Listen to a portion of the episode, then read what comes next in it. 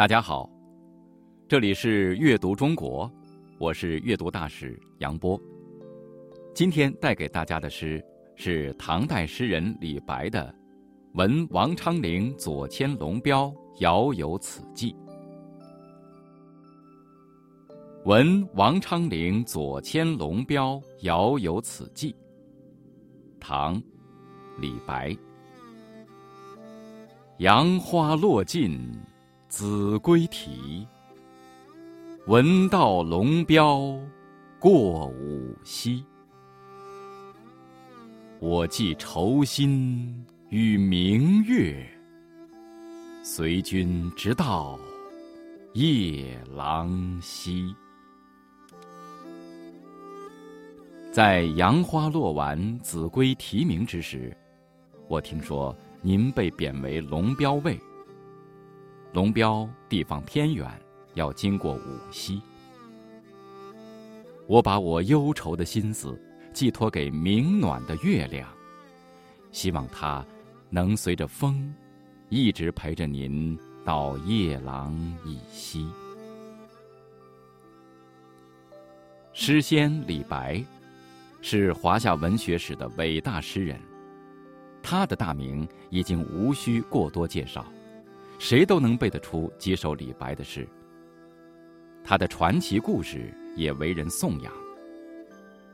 李白的诗和他的豪放性格一直深得人们的尊敬与喜爱，而他对朋友的真挚感情和赤诚深厚情谊，也同样为人们称道。李白出生在唐代武则天大族元年，而他的诗歌创作。主要是在唐玄宗开元天宝时期，而那个时期正是唐朝文化经济空前繁荣的时期。年轻时的李白，怀着远大的志向，仗剑去国，辞亲远游，离开家乡四川，开始了他一生的漫游生涯。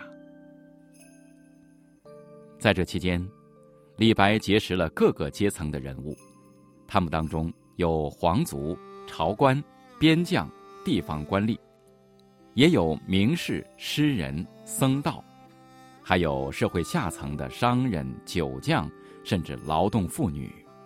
此外，还有流寓中国的外国人士，但唯独没有权贵和奸佞。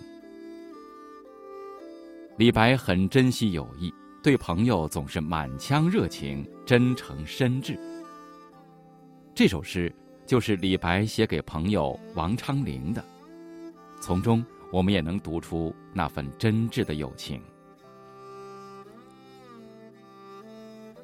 这首《闻王昌龄左迁龙标，遥有此寄》，大概作于唐玄宗天宝十二年。当时王昌龄从江宁城被贬为龙标县尉。据记载，王昌龄这次被贬是因为不护细行。也就是说，他的得罪贬官，并不是由于什么重大问题，而只是由于生活小节不够检点。王昌龄自己也在诗中说：“洛阳亲友如相问，一片冰心在玉壶”，来表明自己的纯洁无辜。李白在听到他不幸的遭遇以后。写了这一首充满同情和关切的诗篇，远道慰问朋友。这是一首短短四句的诗，但感情的分量却相当沉重。诗题：闻王昌龄左迁龙标，遥有此寄。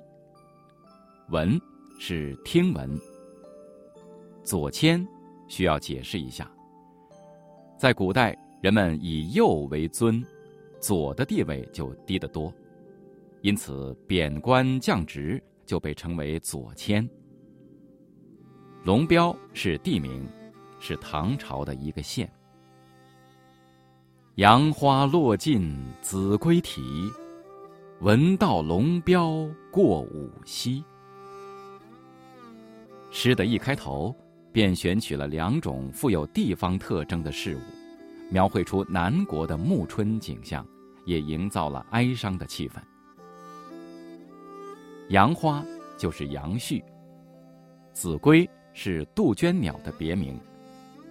相传这种鸟是蜀王杜宇的魂魄所化，鸣叫声异常凄切动人。后半句的龙标在这里指王昌龄，以官名作为称呼是唐朝文人中的一种风气。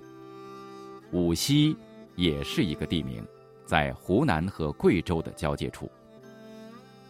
在唐代，这一带还被看作荒僻偏远的不毛之地，而这也正是王昌龄要去的地方。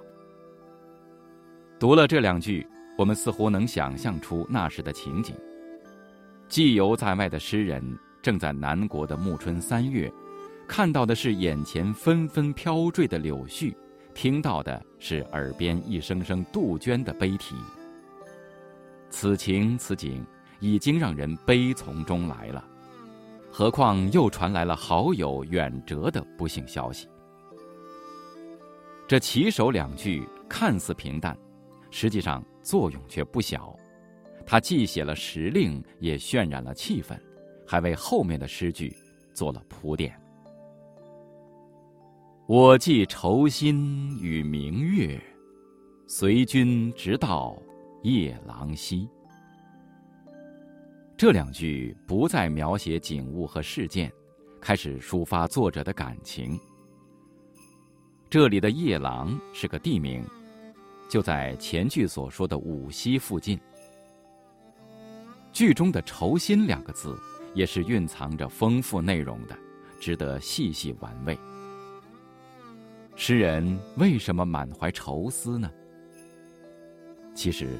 这里既有对老友遭遇的深刻忧虑，也有对当时现实的愤慨不平，有恳切的思念，也有热诚的关怀。王昌龄被贬官，不幸；远在扬州行止不定的诗人，无法与老友当面话别，遗憾。无可奈何，只好把一片深情托付给千里明月。向老友遥致思念之忧了。从送别汪伦到慰问王昌龄，李白对朋友的珍视一次次让我们感动。而随着对李白的了解加深，你一定还会发现他更深的人格魅力。最后，我们再来读一遍这首诗：愿世间友谊。地久天长。